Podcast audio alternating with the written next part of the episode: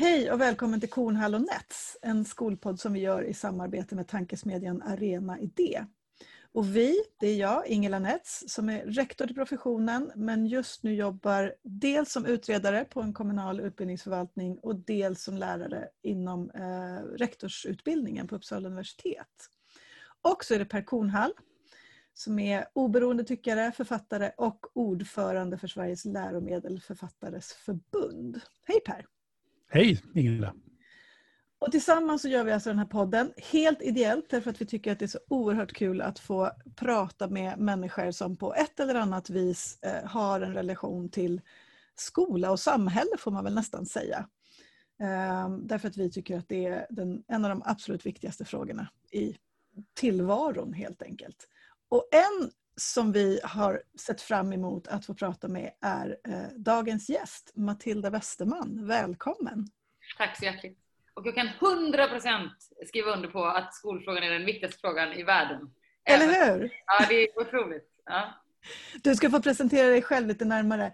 Eh, men, men jättekort så har du bland annat jobbat som pressekreterare både åt Gustaf Fridolin och på Lärarförbundet. Jobbat med, med eh, press och opinionsfrågor. Eh, du har också varit stabschef på Utbildningsdepartementet. Ja. Och du är författare, professionell moderator, föreläsare med mera, med mera, med mera. Absolut. Ja.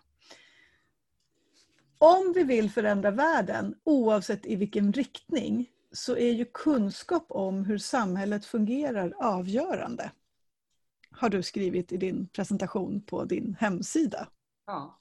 Vad tänkte du när du skrev det? Att det är exakt så det är. eh, det, det slog mig väldigt eller det har väl egentligen alltid funnits med mig eh, i hela mitt liv, den insikten. Men när jag skrev min första faktabok för barn som heter Så funkar Sverige, då var det liksom en, verkligen en utgångspunkt när jag satte mig ner och funderade på varför vill jag skriva den här boken, vad ska jag fylla den med, vad ska den handla om? Då handlar det om att så här, barn och ungdomar behöver veta hur det funkar i samhället för att de ska kunna vara med och förändra. För då kan vi skapa ett annat samhälle, då kan vi bygga om Eh, ett land om vi vill det. Tycker vi att allting funkar toppen? Ja men alla tiders liksom. Då kan vi sitta hemma och dricka te och käka glass. Det går jättebra det också. Men på något sätt så är liksom kunskapen hela tiden en nyckel skulle jag säga till olika världar. Eh, världar som jag tror att alla barn behöver ha nycklarna till. För man vet inte när man är liten eller kanske ens när man är stor vilka av de där dörrarna man vill öppna och kliva in igenom. Eh, och då måste det vara vi som är vuxna och utbildningssystemet som liksom rustar alla barnen med de här nycklarna på nyckelknippan på något sätt. Eh, så det har varit, eh, det är väldigt, väldigt viktigt för mig och någon slags förutsättning för att jag kommer ur sängen på morgonen, att jag fortsätter tro på det. Men, men, en sån här fråga, och det här är en konstig fråga att ställa i början av intervjun. Nej, fråga. Jag älskar frågor. Jo, jo. Ja, jo, men det här är en konstig fråga.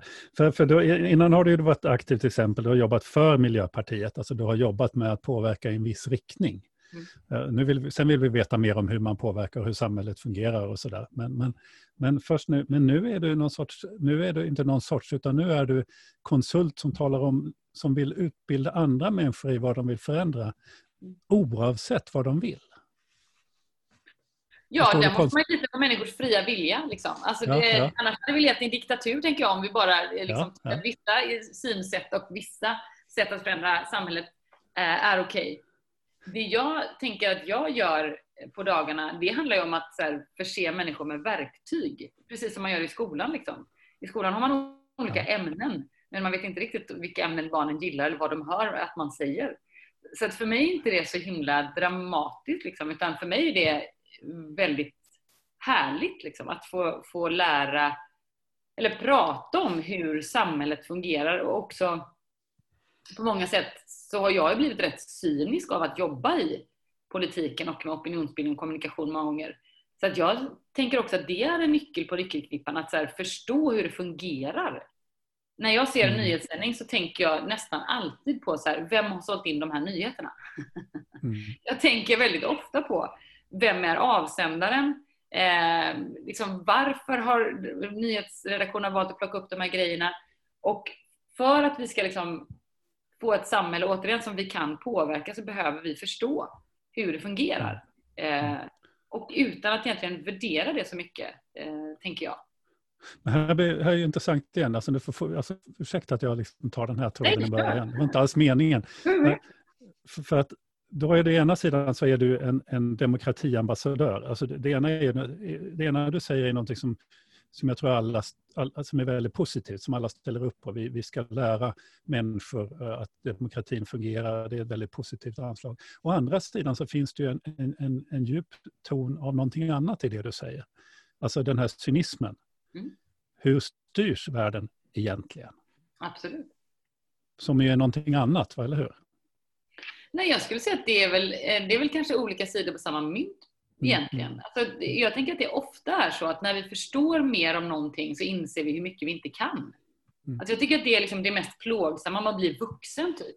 Det är att jag varje dag tänker så här, helvete vad jag önskar att jag var lika tvärsäker som när jag var 15. Alltså jag kan mm. så sakna den grejen.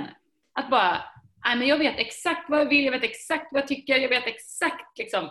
Och så här, ju fler lager jag har lagt på min tårta liksom, med att så här, bli vuxen, få barn, få ett jobb, gå en utbildning. Alltså, ju mer förvirrad är jag. Eh, och att för att den förvirringen liksom inte ska slå över i rädsla så tänker jag att då är kunskapen återigen så här, nyckeln för mig.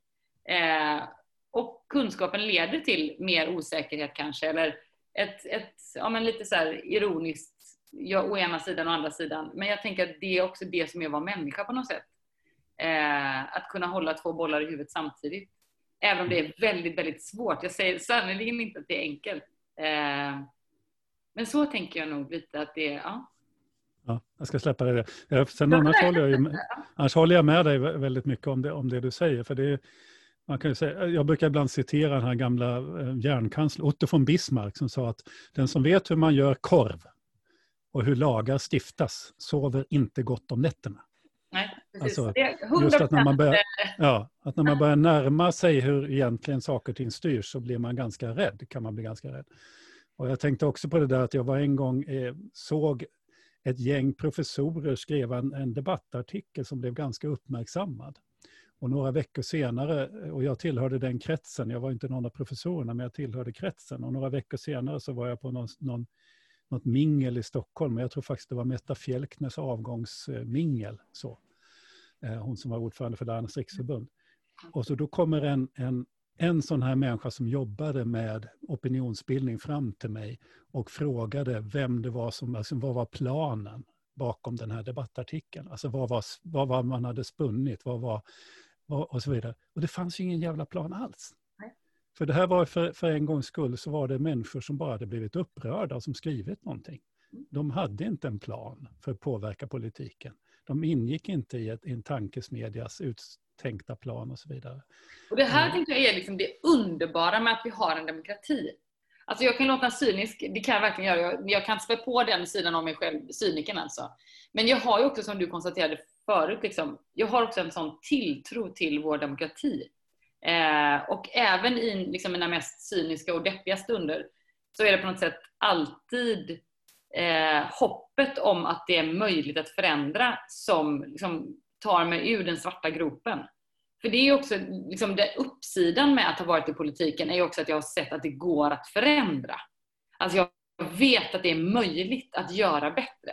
Jag vet att det är möjligt att liksom driva utbildningspolitik på ett annat sätt. Och, och nu, nu, säger inte jag att det är bättre eller sämre sätt, utan det finns massa olika sätt att, att driva utbildningspolitik som, som är säkert alla tiders. Liksom. Eh, men att ha fått vara med och göra det eh, är också bland det största jag varit med om i mitt liv, eh, ska jag säga. Eh, så, att, så att cynismen återigen, så här, det är en sida av myntet och den andra sidan är också att jag har fått, jag har fått liksom se att det fungerar i verkligheten. Ehm, och jag tror liksom att, eh, jag vet att jag hade Thomas Bodström, den gamla eh, justitieministern, eh, på ett, ett, eh, han föreläste för ett gäng som jag hade.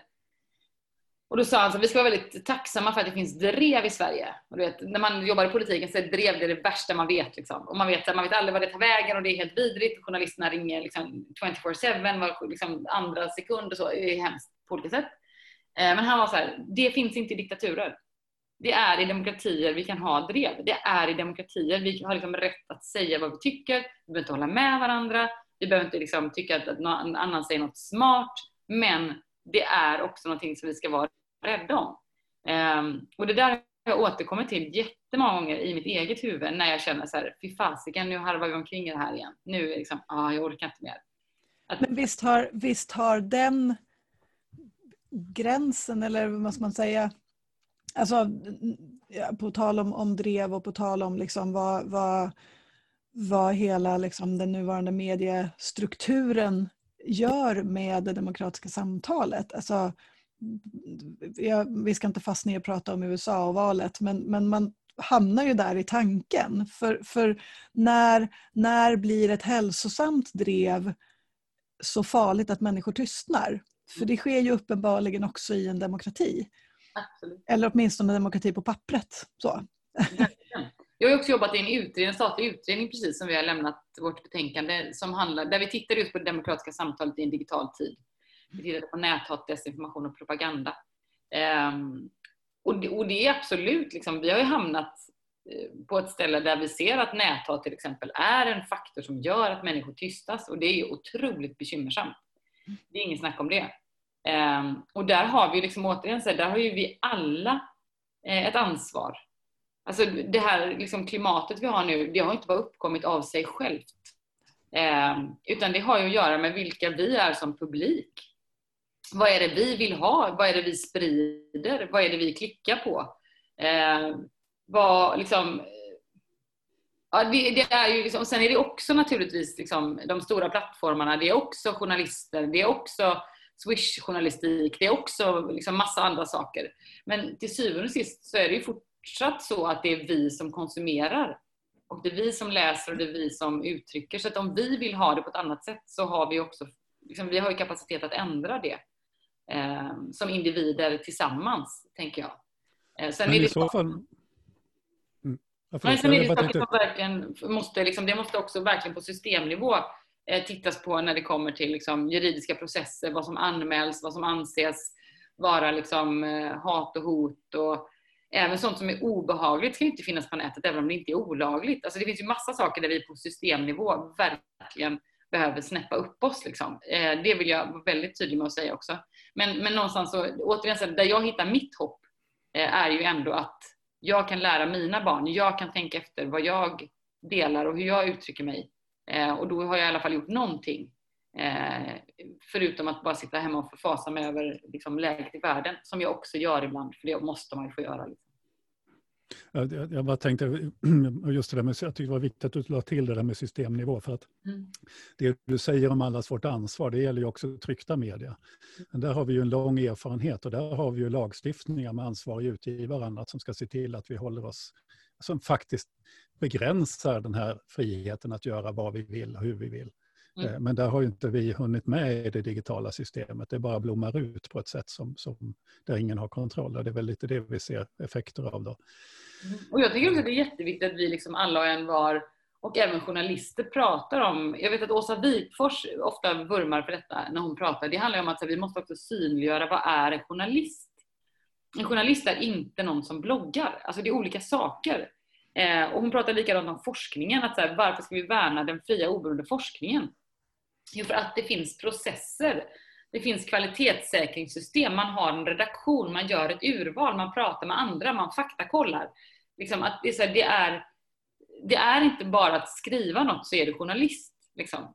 Och det är inte bara att tycka något så är du forskare. Utan så här, det finns liksom en, det är en profession, det är professioner som är värda att värna av ett skäl. Liksom. Eh, för vad händer i, jag tänker liksom pandemitider, är ett jättebra exempel på det när liksom desinformation eller misinformation som man säger på engelska också, det är två på engelska ord. Eh, ja, vad händer då? Om, om man tror att man ska liksom hoppa på ett ben i 40 minuter så går coronan över eller man blir immun. Alltså, det gör ju saker med oss, liksom. det gör ju saker med ett samhälle. Eh, och det behöver vi också bli bättre tror jag på att prata om. Och kanske framförallt i skolan och kring barnen. Eh, liksom, Sen är vi ändå bäst i skolan och kring barnen. De har bäst koll. Liksom. Pensionärerna är de kanske som man behöver prata ännu mer med. Men om man nu rör sig i det liksom häradet där ni är så tänker jag att, och också samtala med sina egna barn. Jag försöker göra det hela tiden. Eh, vad kan man lita på? Varför? Och vad är en säker källa? Och varför är det så? Liksom? Um. Jag vill, vill återvända där till, till barnen och skolan. För du, du pratade om att din egen, det som ger dig liksom ändå någon sorts hopp och tilltro är den egna upplevelsen av att det går att förändra. Ja. Ska man tolka det som, och, och, dina ansatser i både den här boken om, om Så funkar Sverige som beskriver liksom hur, hur, hur ett, ett demokratiskt land fungerar för barn. Eh, men också den senaste boken eh, som vi ska prata mer om tillsammans med, med Jason Diakité som, som heter Du har rätt och som handlar om barnkonventionen.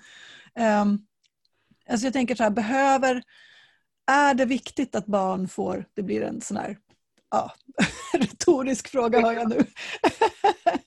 jag tänker att barn Eh, Eh, för att barn ska inte hamna själva i cynism eller rädsla eller liksom bara någon sorts uppgivenhet över att världen ser ut som den gör. Ehm, vad är det för typ av egna upplevelser som skolan och samhället kan ge barnen som ger det där hoppet att det går att förändra? Jag tror att det handlar jättemycket om att bli lyssnad på. Alltså jag tror inte att det är så jävla rocket science alltså. Eh, jag hör vad du säger, jag fattar att det är jobbigt. Eh, gud vilken bra idé. Eh, jag lovar att jag ska tänka över det, jag återkommer. Alltså, eh, jag har flera sådana exempel från, från min uppväxt eh, naturligtvis. Men eh, en sån jättestark eh, eh uppenbarelse för mig, då var jag ändå ganska gammal. Det var 94, så jag var 15 det var när Sverige skulle rösta om vi ska gå med i EG eller inte.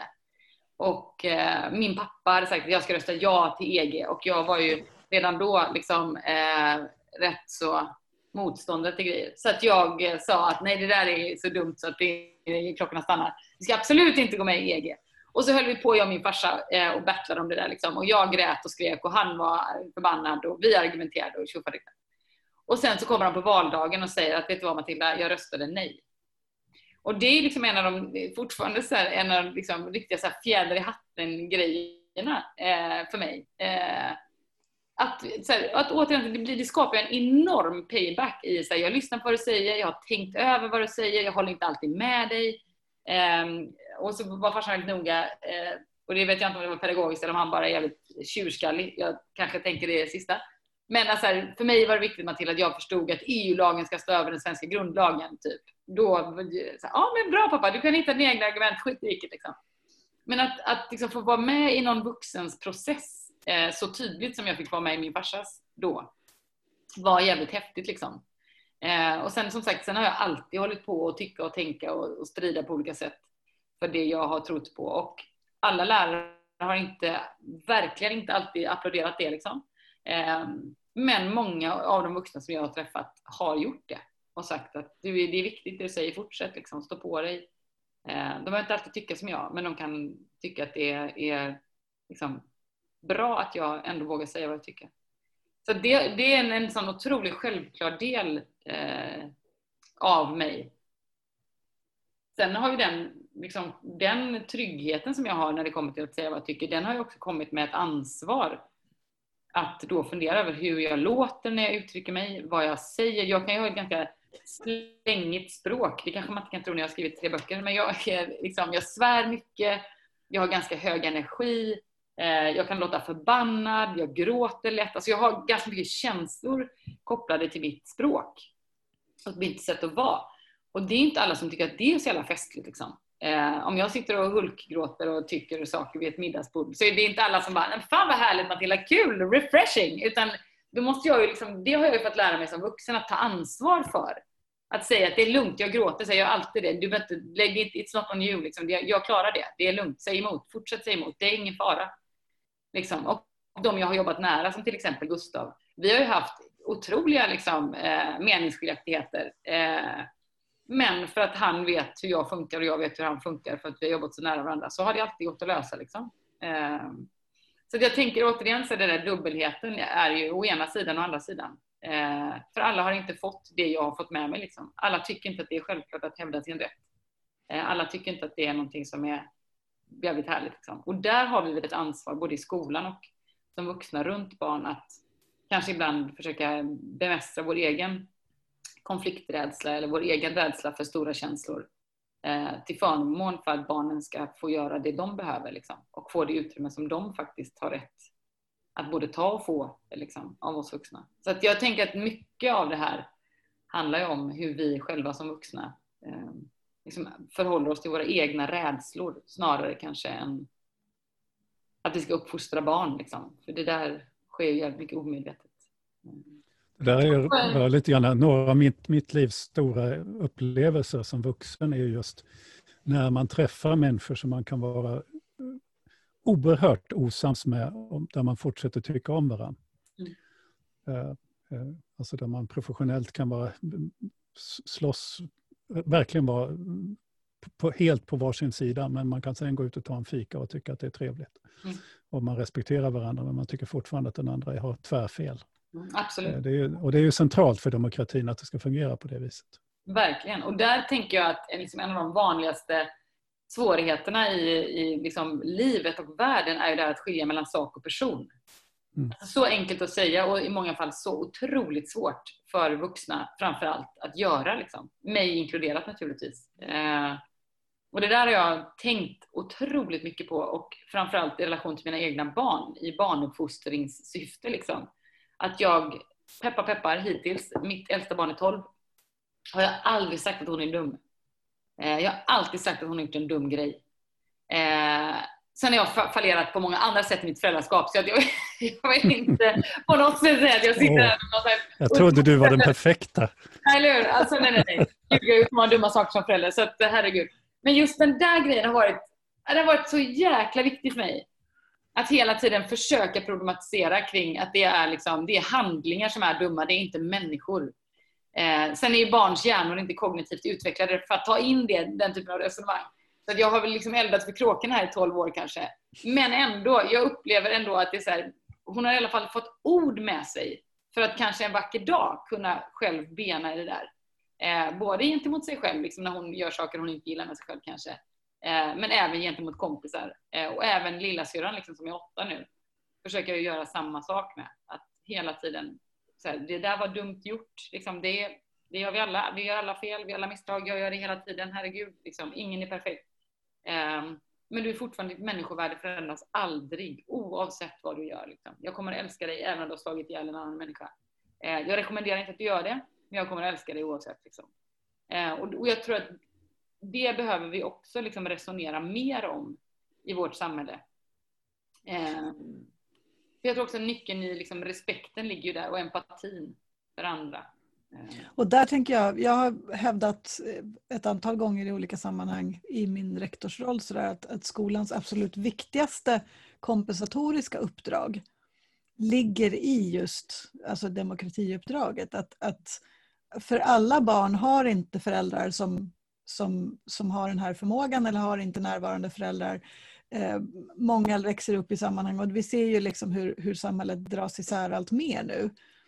Um, jag, jag inbillar mig att du ändå möter många, många lärare och många som jobbar i skolan nu också i din roll som författare eftersom böckerna så uppenbart liksom, kopplar till också skolans uppdrag.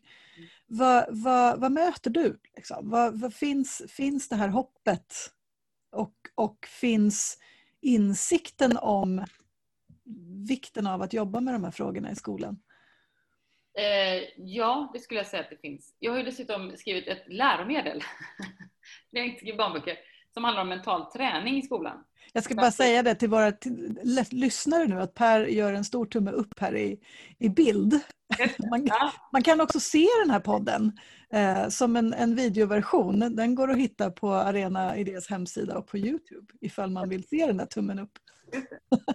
Eh, nej men, eh, och i, liksom, i det arbetet, jag skrev den boken, den heter Mental träning i skolan, eh, skrev jag tillsammans med en psykolog som heter Thomas Nilsson som är superduktig kbt och jobbar mycket med mental träning med många idrottspersonligheter, bland annat Charlotte Kalla. Eh, och den handlar ju liksom väldigt mycket om att så, så att lärare, hur, ska, hur kan man tänka kring prestationer, just det här, hur kan man tänka kring hopp, empati, hur kan man tänka kring svåra saker? Och jag skulle säga att de lärarna vi har träffat när vi varit ute och föreläst med den är ju jätteframåtlutade liksom. Eh, och verkligen så här, vill vara med och bidra till det här, vill eh, liksom förstå sina elever bättre, eh, vill förstå förutsättningarna eleverna kommer ifrån. Eh, alltså jag, jag, skulle säga att även om läraryrket på många sätt är ett jävligt tufft yrke, liksom, så skulle jag ändå säga att många gånger så tycker jag att lärare är de mer hoppfulla människorna som jag träffar. Liksom, min farsa och morsa är ju båda lärare och rektorer. Eh, och min pappa återigen är ju en människa som liksom eh, det har också med den här eh, nya, den, liksom, den här boken, berättelsen om honom och att han alltid har sagt så här, kom ihåg att det blir bättre i framtiden Matilda.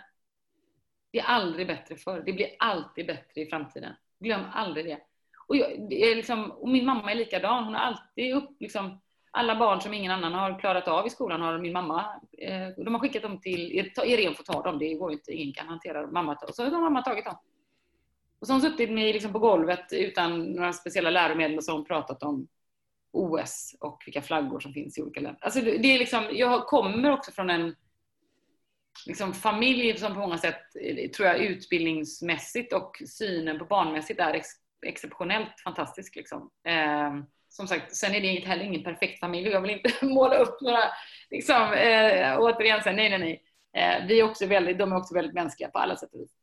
Men att, att liksom, jag upplever att det är ändå en, ett drag hos många lärare att de, ni är, de är väldigt, väldigt bra på att se barnen bortom eh, kanske de liksom utbrott eller blyghet eller knasiga prestationer eller tokiga upptåg på rasten. Liksom. Jag skulle säga att lärare är enorma på det. Eh. Eh, det där är en sak som jag brukar hävda med en fas, varför vi kan lämna över skolsystemet till lärarna och rektorerna i mycket högre grad. Därför att de blev lärare och rektorer just för att de är sådana här, som du beskriver. Eh, det är just därför de går till jobbet, det är just därför de tycker det är meningsfullt att gå till jobbet. Det är inte lön och det är inte, det är inte kunskapskravsprocentuppnående mål i förhållande till nämnden som, som håller lärare igång i klassrummet, utan det är den här genuina drivkraften att man vill se till att de, barn och ungdomar har det bra. Mm. Och att de lär sig och att de får växa som människor och så vidare. Det är, det är, frågar man blivande lärare varför har du valt det här yrket? Ja, så är det de svaren som kommer.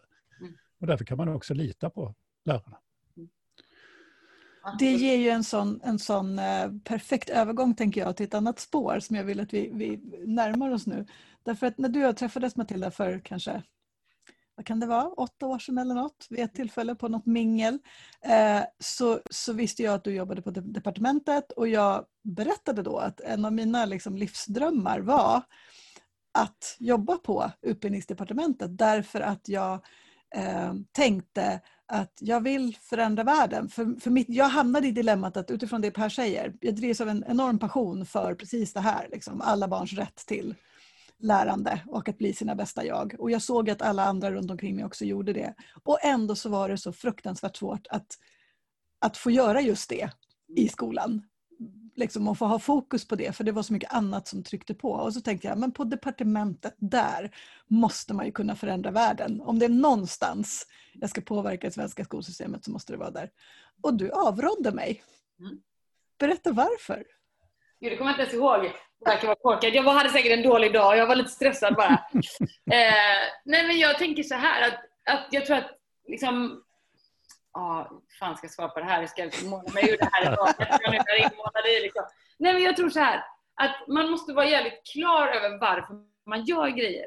Alltså, eh, det jag inte förstod eller visste när jag gick in på departementet, det är ju att liksom, eh, också att sitta i en koalitionsregering ska jag säga. Jag menar, det, det, är man liksom en, en, ett parti som har 50 procent så är det enklare. Liksom. Då kan man göra vad man vill. Men väldigt mycket, det är ju, liksom, politik är ju de möjligas konst. Liksom. Eh, och det är en vardag som är full av kompromisser, det är fullt av liksom, olika typer av eh, underlag och beslut och andra partier och riksdagen och majoritet och bla bla att förhålla sig till. Eh, det är ett ganska trögrörligt system och ska vara med tanke på liksom antikorruption, med tanke på att man ska inte bara kunna stifta nya lagar eller liksom hitta på eh, tossigheter eh, till höger och vänster. Det är bra. Liksom. Eh, men sen så ska man också fundera över så här, vad är det man vill förändra och hur ska det gå till? Liksom. Ehm, jag tror att det är jätteviktigt att man som ehm, eh, liksom som, som lärare och rektor, och det har jag också föreläst mycket om när jag var på Lärarförbundet, att det finns röster i samhället som påverkar politiken. Eh, för det är svårare att göra inifrån. Eh, det är svårare att, att liksom, ehm, eh, ta vissa fighter när du sitter i systemet. Eh, och där har ju du ändå haft en väldigt hög och tydlig röst många gånger Ingela. Och, och den, är liksom, den är hjälpsam på ett annat sätt för att förändra världen och politiken. Eh, sen så, så, vill jag nog ändå hävda eh, motsatsen mot vad jag gjorde då. Så att, är det din dröm, go for it! Eh, in i politiken, in på departementet för fan. Eh, kör! Eh, det tänker jag verkligen. Jag, tror, jag, ska, jag ska säga till ditt försvar att, att det, det du uttryckte då var att, att jobba som tjänsteman i, liksom, på, på den nivån eh, på, på ett departement är ju att sitta väldigt mycket liksom, fast man kan inte någonsin uttrycka sina egna åsikter och, och ambitioner utan man har att liksom göra det som politiken bestämmer, vare sig hur, hur mycket eller lite man gillar det. Um, så det, var, det var mera så. Det var bra. Inte, ja. Jag tror till och med att du sa du får bli politiker och då var det jag som backade. Exakt! Alltså, för det tänker jag, det var, också väldigt, det var väldigt häftigt att kliva in tillsammans med Gustav på departementet för han hade en enormt tydlig vision vart vi skulle. Liksom. Eh, vi hade jobbat ihop då i tre år innan när jag var hans pressekreterare och vi hade ju liksom gjort Miljöpartiet till en skol, ett skolparti och vi hade liksom tagit eller han hade ju tagit, eh, jag var med och gjorde det såklart, men det är ju framförallt Gustavs förtjänst att vi liksom tog den här positionen som att han skulle vara en naturlig utbildningsministerkandidat. Det tror jag inte var så många som trodde i 20, 2011. Liksom. Det är Miljöpartiet som kommer ha skol, liksom utbildningsdepartementet. Ah, kanske inte. Eh, men så blev det ju. Och, och, det berodde ju mycket på hans tydliga vision. Och så här, det här ska vi göra. Vi ska se till att fler elever som lämnar grundskolan har eh, gymnasiebehörighet. Och det var det vi gjorde under fyra år. Nu var inte jag med alla fyra åren, men det var det de gjorde. Det var det vi gjorde. Liksom allting stämdes av mot det. Om vi gör den här grejen, kommer det resultera i det här? Kommer vi, liksom, om vi gör den här saken, vart är vi på väg? Hela tiden. Supermålstyrt i liksom, det här vet vi gör skillnad. Vi vet att barn som får klarar sig genom grundskolan har och rejält mycket bättre förutsättningar att liksom överleva i livet och få ett bra liv. Eh, och då var det det vi styrde på. Och det var fantastiskt. Eh, det gjorde liksom inte vardagen superenkel på något sätt, för du måste fortfarande ta strider, du måste fortfarande hävda din rätt och du måste fortfarande göra tusen olika saker. Men, men, men, tog, men, men, men, men vad säger de, de åren då, har, har lärarna ute i skolan uppfattat det på det här viset? Alltså nådde ni fram? Eh, ja, det tror jag delvis att vi gjorde och nej, det tror jag absolut inte att vi gjorde. Eh, det här är ju inget som, liksom, det som jag berättar nu är ju inget som vi liksom, sa i media till höger och vänster. Liksom. Utan det var ju vårat varför, för att vi skulle veta varför vi gick upp på morgonen, för att vi skulle veta eh, varför vi skulle prioritera olika fighter på olika sätt. För att vi i den arbetsgruppen som fanns runt honom, och även han själv skulle jag säga, eh, skulle veta hela tiden. Alltså man behöver ha en kompass. Liksom. När allting går fort, när allting är liksom, i någon slags ständig rörelse så är det otroligt viktigt skulle jag säga att det finns en, en ryggrad, en, liksom en väg framåt. Och, och framförallt så var det det som var grejen. Sen tror jag att om du skulle backtracka, liksom, om man skulle sätta en liten forskare på det här, så tror jag att du skulle kunna se att de stora fighterna som han tog, eh, alla bidrog till en mer jämlik skola. Jag tänker till exempel på läsa, skriva, räkna-garantin. Den kan man ju tycka vad man vill om eh, och det behöver vi inte gå in på. Liksom. Men den var ju först inte möjlig att få igenom riksdagen till exempel. Det här var efter min tid så jag vet inte exakt hur det här gick till. Det var på slutet eh, när han, eh, innan han avgick som minister. Men då, är så här, då hämtade han hem den frågan, stämde av med facken igen, pratade om oppositionen, så att det sen blev en produkt som gick genom riksdagen som många kunde acceptera, som vi fick liksom en riksdagsmajoritet för. Eh, och för mig är det liksom den vackra sidan av politik.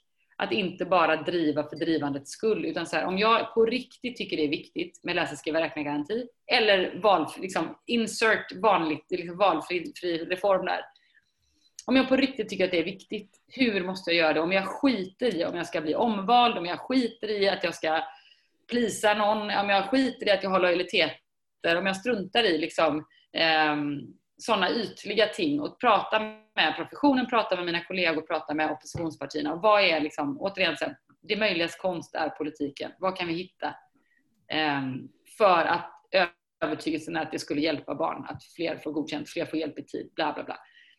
Då är politik fantastiskt. Liksom. Um... Men om du, men om du tittar, tittar in, för du uttryckte ändå någon sorts maktlöshet till, till Ingela uppfattade en del av ditt budskap som att nej, gör inte det för du kan inte påverka. Eh, lite så. Alltså, du fastnar i, i grottekvarnen och så. Jag vet att Erik Nilsson, en av de första, eh, första månaderna efter att han blev statssekreterare så uttryckte han på Facebook eh, att, sin förtvivlan över att man som, speciellt som svensk politiker på den nivån, inte hade makt att förändra systemet. Mm. Alltså inte hade makt att göra det han trodde skulle vara bra för systemet därför att systemet är så svårstyrt med mm. decentralisering och marknadisering och alltihopa sånt där. Mm. Och någon för mig var det ju liksom sådär, jaha, här har vi den killen som är så nära makten man någonsin kan komma, alltså utan att vara minister. Han är precis där. Han, han har daglig tillgång till, till den, liksom, vad ska man säga, den avgörande makten. Den avgörande makten är naturligtvis riksdagen och det är där också saker och ting faller. Men, men är Sverige ovanligt svårstyrt? Alltså det säger ju OECD att vi är. Liksom. En av de första sakerna som hände när jag var på departementet var ju att eh, Andreas Schleicher heter han väl som är eh, utbildnings... Eh, jag vet inte den formella titeln, men han jobbar på OECD med PISA-rapporterna och så i, till exempel. Eh, han var, de gjorde ju en specialstudie på Sverige eh, med tanke på att våra PISA-resultat hade då sjunkit och så. Eh, och han kom ju tillbaka till styrkedjan. Liksom. Eh, att så, den är inte tydlig i Sverige, den är inte, liksom, det är svårt att skruva någonstans och få effekt genom hela och sådär. Och det hänger ihop med det som du sa tidigare, det vill säga hur ska vi styra skolan? Hur ska vi låta professionen vara lärare och rektorer? Hur ska vi ge dem ett mandat att liksom veta bäst på sina skolor? Hur ska vi göra liksom, på ett sätt så att kommunerna inte tar pengarna och stoppar in i rondeller eh, i kommunbudgeten? Liksom? Hur ska vi styra med statsbidrag? vad är smart, vad är inte smart? Små kommuner som, som inte ens kanske förstår att statsbidrag finns och att söka för man har inte resurser. Andra som är större, där finns det liksom tjänstemän som bara sysslar med att söka statsbidrag. Vi har hela friskolereformen naturligtvis och liksom att vi har massa olika huvudmän. Alltså det är klart att det finns liksom utmaningar i eh, hur vi styr svensk skola. Liksom. Eh, och jag, jag har ju en tydlig åsikt vad jag tycker om olika saker. Liksom. Och jag är ju inte så himla förtjust i den här vurmandet för det liksom återförstatligande och sådana saker. Jag tror inte kanske att det ger professionen mer makt. Jag vet inte. Eh, men det där är i alla fall någonting som vi behöver prata mer om. Hur vi ska styra svensk skola eh, för att få maximal effekt liksom, eh, av, ja, men av skolpolitik eller inte. Liksom. Men vi har ju valt att, att organisera skolan på ett sådant sätt i Sverige att Erik Nilsson eller andra statssekreterare har bara en del av mandatet. Liksom. Sen kan man tycka vad man vill om det och det kan man vilja förändra. Liksom. Zooma ut egentligen, för, för nu föreläser du, jag tittade på din hemsida, eller där, du föreläser om spelet bakom de politiska kulisserna. Mm. Och hur fungerar kommunikation och opinionsbildning är en annan rubrik. Då. Så hur mm. fungerar mm. politiken? Hur driver man en fråga framgångsrikt? Så, så hur gör man det? Då? Alltså, och, och jag vet att Ingela hade också den frågan, hur går det till? Alltså, jag vill förändra, hur ska jag nu göra då? Mm. Det beror på vilken fråga du vill förändra. Så, så tråkigt är svaret. Eh, alltså, det, det, beroende på vilken fråga du vill förändra så måste du gå tillväga på olika sätt. Eh, vi hade ju till exempel... Alltså varför jag ställer frågan, jag bara, bara, så, att, bara så att förstå lite grann, för att ah. jag tror att det finns en, eh, och jag tror att jag delar din vision där, jag tror att det finns en, jag tror det finns en stor mängd människor som skulle kunna vara aktiva i våra politiska samtal. Så det finns en stor grupp av lärare och rektorer som borde vara inblandade i samtalet om skolan, men som inte finns där. Och de behöver kanske ha en sån här liten roadmap. Hur gör jag? Vad är mitt första steg? Liksom? Och jag tänker att liksom, det hänger ju lite ihop med det vi redan varit inne på, det så att göra sin röst hörd och att många idag tycker att priset för det är för högt. Eh, och där kommer vi återigen tillbaka till då, det där behöver vi liksom styra delvis liksom, strukturmässigt. Hur får vi ett samtal som, där, där vi faktiskt alla och en var vill delta? Liksom. Eh, så jag tänker att dels handlar det om det. Eh, jag tror också att det handlar om eh, ja, men att, att liksom, man, man, ni lärare, jag kanske tänker att jag är för liten, min röst är inte viktig.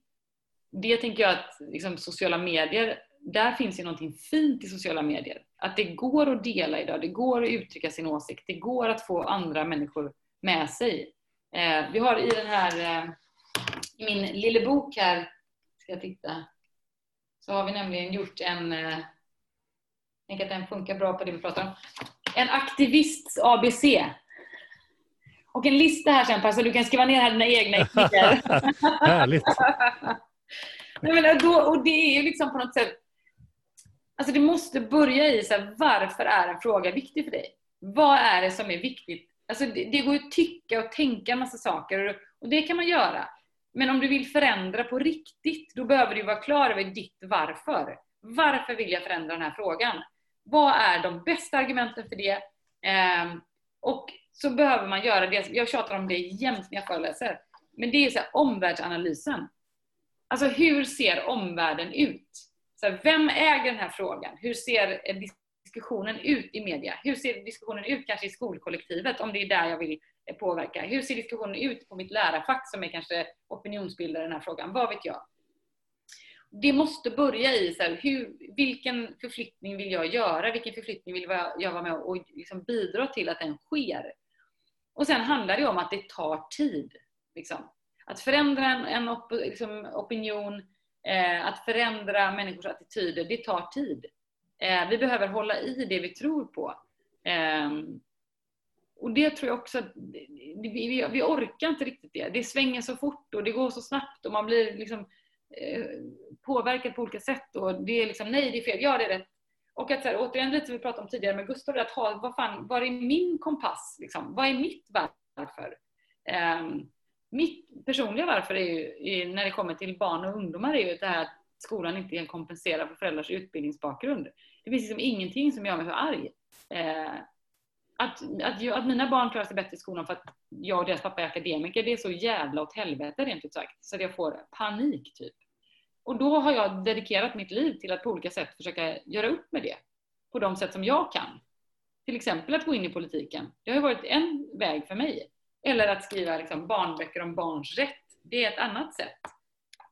Eller att jag är ordförande för Majblomman i Stockholm som jobbar med barnfattigdom. Det är ett tredje sätt. Alltså allt handlar heller inte om liksom, att i alla lägen kanske liksom förändra opinionen. Det var också tillbaka till lite det här som jag pratade om tidigare, det vill säga vissa delar är absolut systemet, men andra delar är också jag och ni och vi. Eh, liksom. Så jag tänker att det handlar väldigt mycket om så här, omvärldsanalysen och vilken roll vill jag spela i den? Eh, varför vill jag förflytta en fråga? Sen kan jag liksom ha en, en egen liten poddtipsruta sen med så här, verktygslådan kring opinionsbildning. Eh, men jag tänker den är inte så relevant för det här kanske. Utan, men, men att verkligen så fundera över varför vill du göra någonting? Eh. Jag funderar på en, en eller det väcker en tanke i mig när du pratar för att just det här att, att man som du, som du också sa det här med att tidigare när jag frågade om, om departementet där att, att det finns också ett värde i att, att inte vara där innanför liksom, utan att, att vara en röst utanför och att det faktiskt gör skillnad. Um, och då kommer jag tillbaka till din pappas svar på, på ehm, e EG-omröstningen där. Att, att du, fick, du fick tillbaka en bekräftelse på att jag hörde dig, jag lyssnade och det påverkade hur jag tänkte. Den där gången så blev det din, din röst som, som vann. Liksom. Men det kan ju, kan ju lika gärna ha varit tvärtom. Att så här, ja, det påverkade mig men sen valde jag ändå att, att stå fast vid min åsikt. Eller så. Är det, nu, nu, jag vet inte riktigt vad det är jag är ute efter här men jag funderar på, är det så att i det här enorma flödet av, av liksom påverkansröster som ändå finns i och med eh, sociala medier och, och, och liksom, eh, hela, den, hela den kulturen.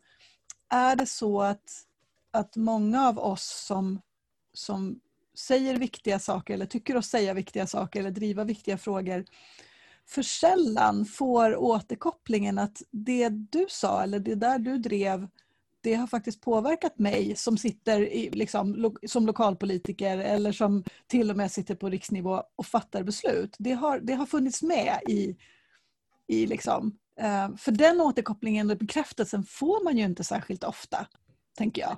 Nej, Nej det tror jag också det tror jag är jätteviktigt. Eh, det tror jag vi behöver, liksom alla människor, även om vi är vuxna. Ehm, definitivt. Vi behöver känna att någon har lyssnat och att människor har förstått. Liksom. Ehm, och jag kan tycka ibland att det är lika härligt att någon säger så här, jag hör vad du säger, jag tycker det är smart argumenterat, jag tycker fortfarande inte som du. Eh, lite tillbaka på det här med sak och person. Alltså, eh, det, det, tror jag är jätteviktigt och där tror jag vi kan bli så mycket bättre.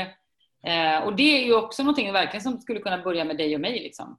Mm. Eh, att oftare i kommentarsflöden eller på ett sms eller liksom high-fivea eller säga det där, gud vad klokt, det gav mig verkligen en tankeställare. Eh, som sagt, det behöver inte betyda att jag plötsligt tycker som du, men det har, liksom, det har gjort någonting med mina, mina tankar. Och sen känner jag att jag måste rycka ut i, i försvar för de här opolitiska tjänstemännen på departementet. Alltså, de är såna jävla stjärnor. Alltså, jag är typ så här, jag är stum av beundran. Jag hade aldrig klarat att göra det jobbet själv. Jag hade varit alldeles för politisk. Jag hade tyckt alldeles för mycket som inte hade liksom, Jag hade aldrig klarat det på ett bra sätt. Men de är otroliga. Mm. Alltså, de är otroliga. Och att, att, här, att få mötas av ett, liksom, ett helt departement, opolitiska tjänstemän som bara så här, har skrivit om budgeten för att vi bytte regering 2014. Det var, helt, det var så imponerande att se. Så jag, är liksom, jag är typ kär i opolitiska tjänstemän on a regular basis. Det är så här, vi hade extra, liksom, vi hade så här, val som, som pågick en förhandling i sex månader. Sverige fungerade ändå. Det är de opolitiska tjänstemännens förtjänst. Att det ändå blev liksom, en budget. Att det ändå så här, Skolverket fick pengar. Att det ändå, alltså, det, jag måste ändå verkligen bara säga heja de opolitiska tjänstemännen eh, på alla departement. Eh, ja. Ja, det är ju ett av mina slagord, alltså att byråkrati är det sexigaste som finns. Alltså det är ja, det som är själva det är som är själva garanten för demokrati. Om man säger ja. att byråkrati är något, ett problem så då vet man inte vad man pratar om överhuvudtaget. Mm. För en fungerande byråkrati är det som gör att vi har lika rätt alla eh, till allting och, mm. och transparens och alltihopa bygger på det. Och att inte makten kan dra iväg hur som helst. Det är centralt för, för demokratin mm. byråkratin. Ja, men det finns fantastiska eh, människor som har jobbat på sådana positioner. Jag har också träffat några av dem där. Eller hur? Otroliga. Men du, jag vill vara lite cynisk här ändå. Ja, det går bra. För att du, du säger mycket, det är liksom väldigt mycket så här pepp. Liksom. Din röst och du och vi gör det här, vi avgör det här. Men samtidigt så är några av de frågorna, för jag, är samma, jag känner ju väldigt mycket väl igen mig i drivkraften och det gör Ingela också, varför vi är engagerade i det här. Så har jag ju kämpat i många år. Eh, och jag ser att jag ändå har en, ändå en otrolig uppförsbacke bara på grund av en sån sak som att den andra sidan är mycket mer finansierad än vad min sida är. Mm. Jag mötte eh, faktiskt en av de som har varit arkitekterna bakom att Chile ändrade kurs när det gäller skolfrågor. Och det är en människa som inte är politisk, eller så, han var ledare för en, en, en motsvarande ett opinionsinställd, en tankesmedjeliknande struktur i Chile. Jag frågar honom, vad är, vad är den viktigaste lärdomen du kan liksom ge oss? Ja, det är att du kommer ingenstans utan pengar, sa han. Vad säger du om den då? Ja, välkommen till kapitalismen. Alltså jag tänker, ja, ja så är det ju så vi har valt att organisera vårt samhälle. Eh, det är inte så mycket åt. Tänker jag. Alltså det, det är återigen så här, ja men hur fan jobbar vi runt det då? Ja, det, det är det vi får lägga vår energi på. Eh, Greta Thunberg hade noll spänn när hon satte sig utanför riksdagen. Liksom. Hon hade en skylt och svart färg. Eh, det är möjligt. Liksom. Eh, och där handlar det om, det är ju lite så här Kai Pollak-varning, men någonstans så handlar det om att välja perspektivet. Alltså jag kan ju också tänka så här, ja kapitalismen äger mig alltid. 100% ja. Eh, och jag kan ju välja att bara slå mig till ro med det och tänka att ja, nu var det kapitalismen igen. Tråkigt, världen kommer gå under för att eh, SAS kommer ändå räddas i alla lägen och vi kommer flyga sönder den här planeten. Eh, det kan jag göra. Eller så gör jag inte det. Eh, och jag tänker så här, jag går ofta tillbaka till mig själv och så här, vad är roligast för mig? Eh, om jag skiter i eh, klimatförändringar och jag skiter i att skolan håller på och behandlar barn på ett sätt så att deras föräldrars utbildningsbakgrund spelar roll och så. Om jag struntar i det ehm, och bara tänker så här, hur har jag roligast i mitt liv varje dag? Då är det ju roligare att tänka att det finns hopp Eh, än att inte göra det. Och det är inte svårare än så för mig. Det kan låta jävligt banalt och jävligt töntigt liksom, men det, det, är på riktigt så jag navigerar i mitt liv. Um, corona, det är ju mentalt vansinnigt utmattande liksom. Det är ingen snack om det. Och då är det så här, ja, det kan jag ju också då välja att låta det förlama mig. Och det gör jag i stunder. Jag låter verkligen jobbiga saker förlama mig i stunder. Och jag gråter som sagt, som jag redan har erkänt här, för jämnan. Och jag tycker att hoppet är ute ibland och jag tycker att det är liksom, fosterställning är det enda liksom, raka. Och nu har jag sträckkollat Grace Anatomy säsong 16. Det är mitt guilty pleasure. Jag älskar att titta på den där serien liksom, och det får mig att må så bra. Och jag får gråta lite och skratta lite på varje avsnitt. Och hela säsong 16 har handlat om liksom, det är ren och skär kritik mot det bizarra systemet med sjukvård i USA. Och du vet, jag är så peppad nu så att jag känner mig helt through the roof. Det hade jag inte förväntat mig av Grey's Anatomy, äh, liksom säsong 16, att det skulle få mig att tagga igång. Alltså jag tänker så här, det, det, är inte, så någonstans är det så. Det är, när jag inte orkar ta in världen så tar jag in min egen vardag och då är det fan roligare att hoppas.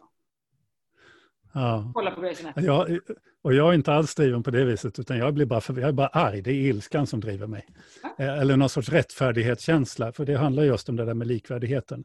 Alltså det är inte anständigt att ha ett samhälle där, vi inte, där inte de här begåvningarna eh, får en chans att utvecklas.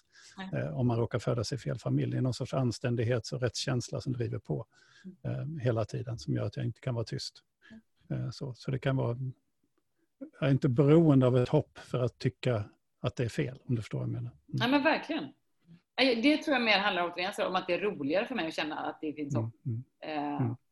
jag, tror att, jag tror att min ilska kommer ungefär samma ställe som din. Eh, men jag, eh, jag adderar lite Kai Pollak och så Härligt, jag ska lära mig det till det. ja.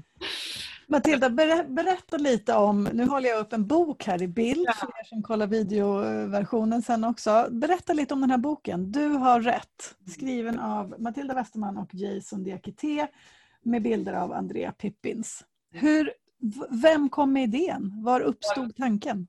Jag. Okay. Men här, återigen liksom på temat så här, man får inte roligare man gör sig.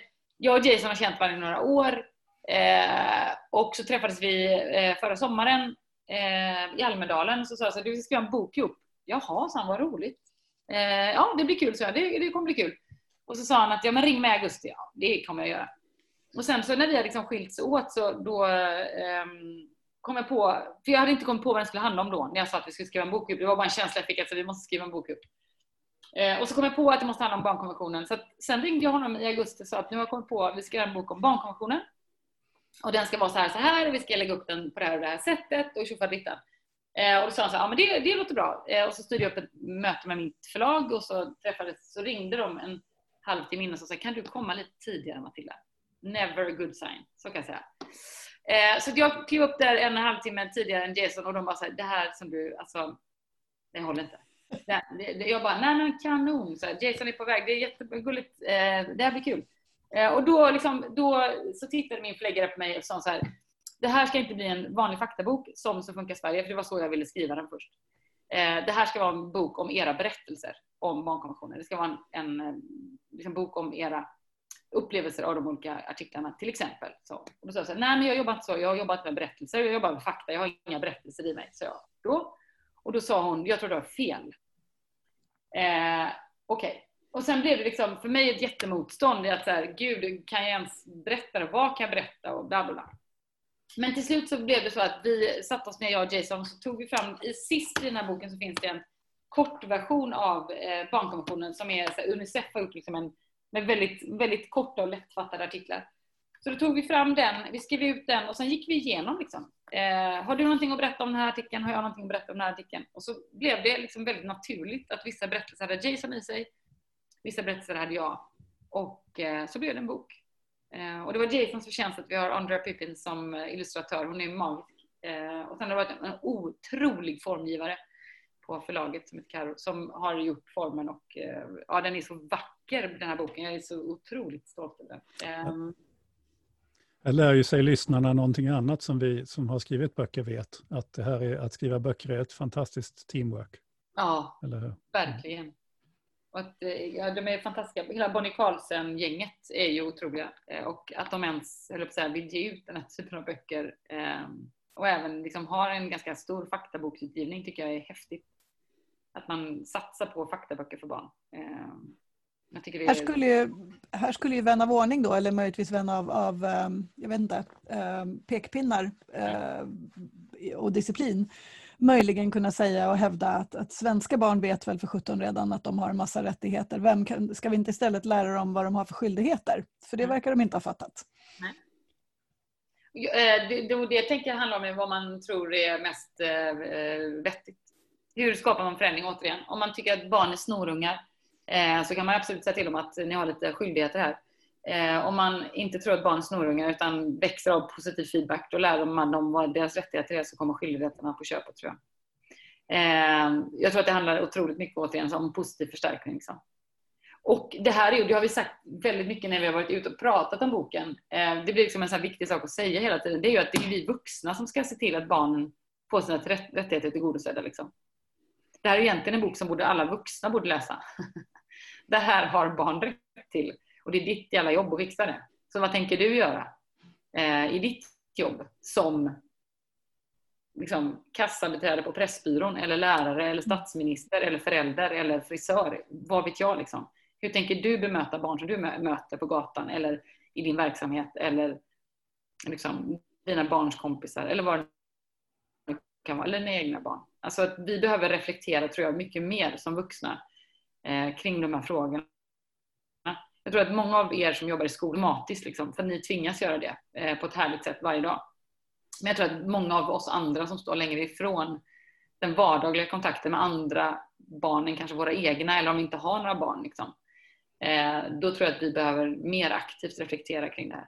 Alltså den första artikeln, handlar, liksom, artikel två handlar ju om, eh, låt mig citera, alla barn är lika mycket värda och har samma rättigheter, ingen får diskrimineras. Vi har alltså gjort det till lag i Sverige. Eh, och det är ju ingen liten artikel. Alla barn är lika mycket värda och har samma rättigheter. Ingen får diskrimineras.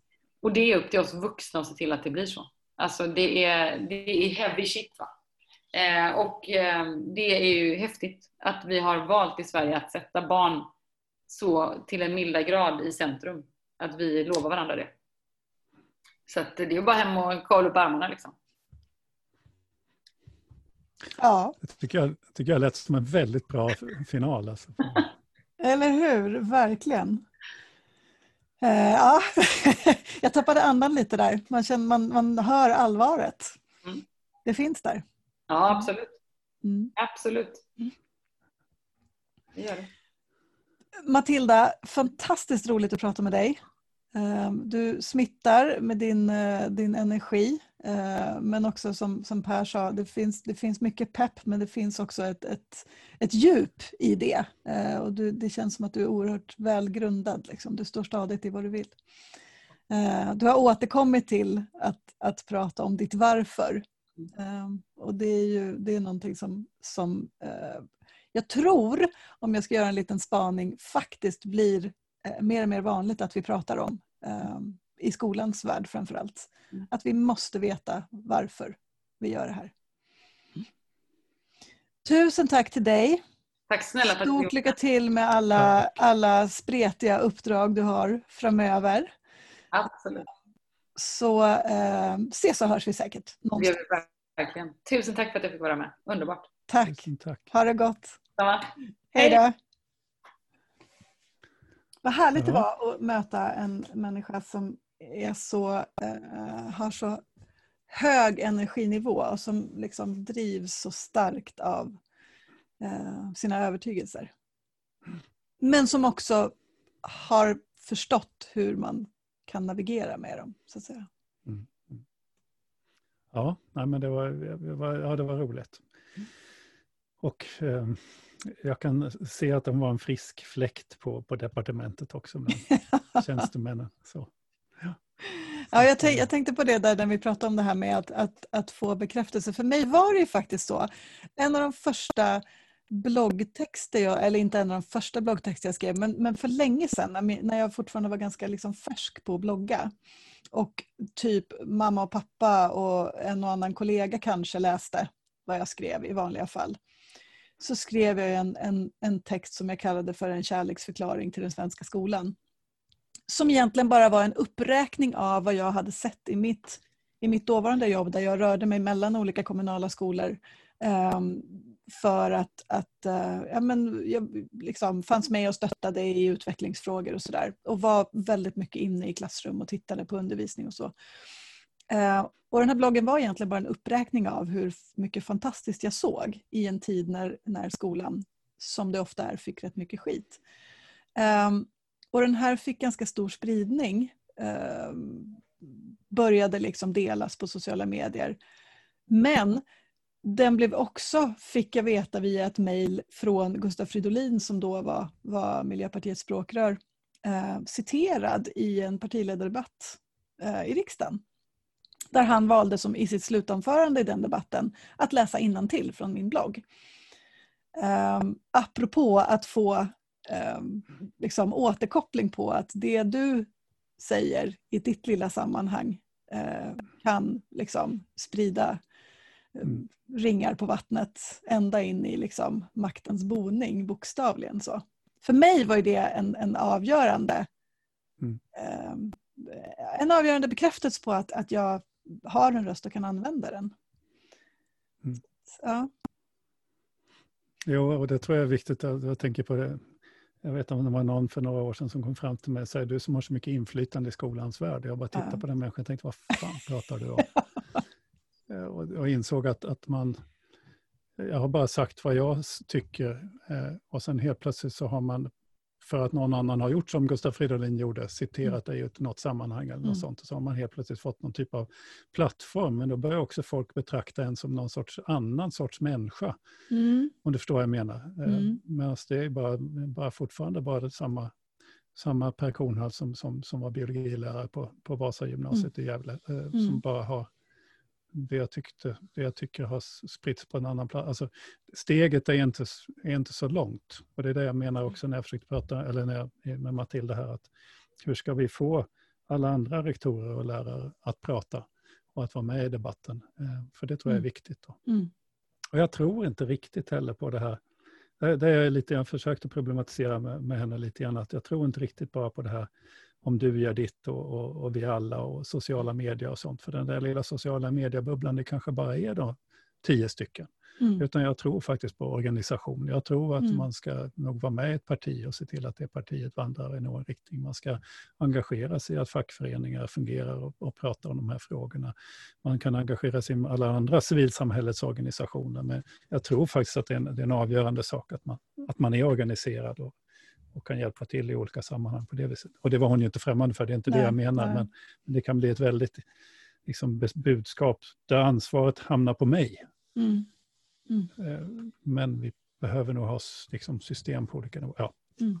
Du förstår vad jag menar. Mm. Ja men verkligen, jag tror också att, att för, för vad är, alltså någonstans så tänker man ändå att hela den här, det här liksom maskineriet och byråkratin som är kopplad till vårt politiska system också eh, hoppas man ju, eh, och jag vill tro det, eh, är en garant för att inte den som har mest pengar eller ropar högst eh, eller liksom köper sig sin plats i, i, i, i, i samtalet också blir den som, som sitter på makten.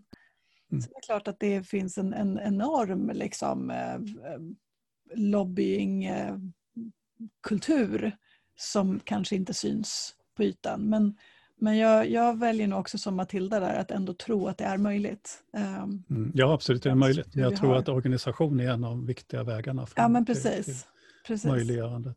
Ja. Jag tänker också i skolans värld, en sida av demokratin är ju bemötandet, alltså det här att jag lyssnar på dig. Mm. Eh, alltså det personliga mötet mm. är en sida av demokratin. Och så. Eller av någon sorts ut, demokrati en väldigt, väldigt vid mening. Mm. Men en väldigt konkret eh, egenskap för demokrati är att man har ett fungerande elevråd där man får mm. lära sig hur föreningsmetodik går till, hur beslut Exakt. fattas, hur, ja. hur, demokratiska beslut faktiskt ja. ska förberedas och mm. beslutas och så. Mm. så äh, ja. Mm. Och att man som skola då vågar vågar eh, lyfta in frågor till, till klassråd och elevråd som där, där det inte bara är någon sorts pseudodemokrati utan där eleverna mm. faktiskt också kan få se resultaten av sin egen påverkan. Så att man, att man äh, hittar de sammanhangen, för det är klart att de mm. finns. Det ja. finns frågor som barnen inte får påverka i skolan men det finns också många frågor där de kan påverka och då ska de få göra det. Ja. Och har man mm. sett det ske någon gång som liten så kan det vara mm. en, en otroligt häftig upplevelse. Exakt. Ja, det här var ett mm. jätteroligt samtal. Ja, verkligen.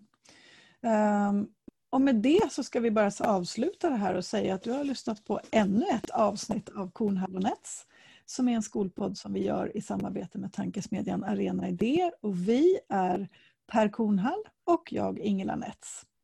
Och i varje avsnitt, nästan, ibland har vi nöjt oss med att bara prata med varandra, men nästan alltid så intervjuar vi en eller flera personer som vi tycker har någonting viktigt och intressant att säga kopplat till den svenska skolan. Hör av dig om du har någon önskegäst, ett namn som du tycker att vi ska bjuda in eh, till podden eller en fråga som du vill att vi ska belysa. Du hittar våra kontaktuppgifter där du hittar podden. Och med det så säger vi tack för nu och på snart återhörande. Tack och hej. Hej då!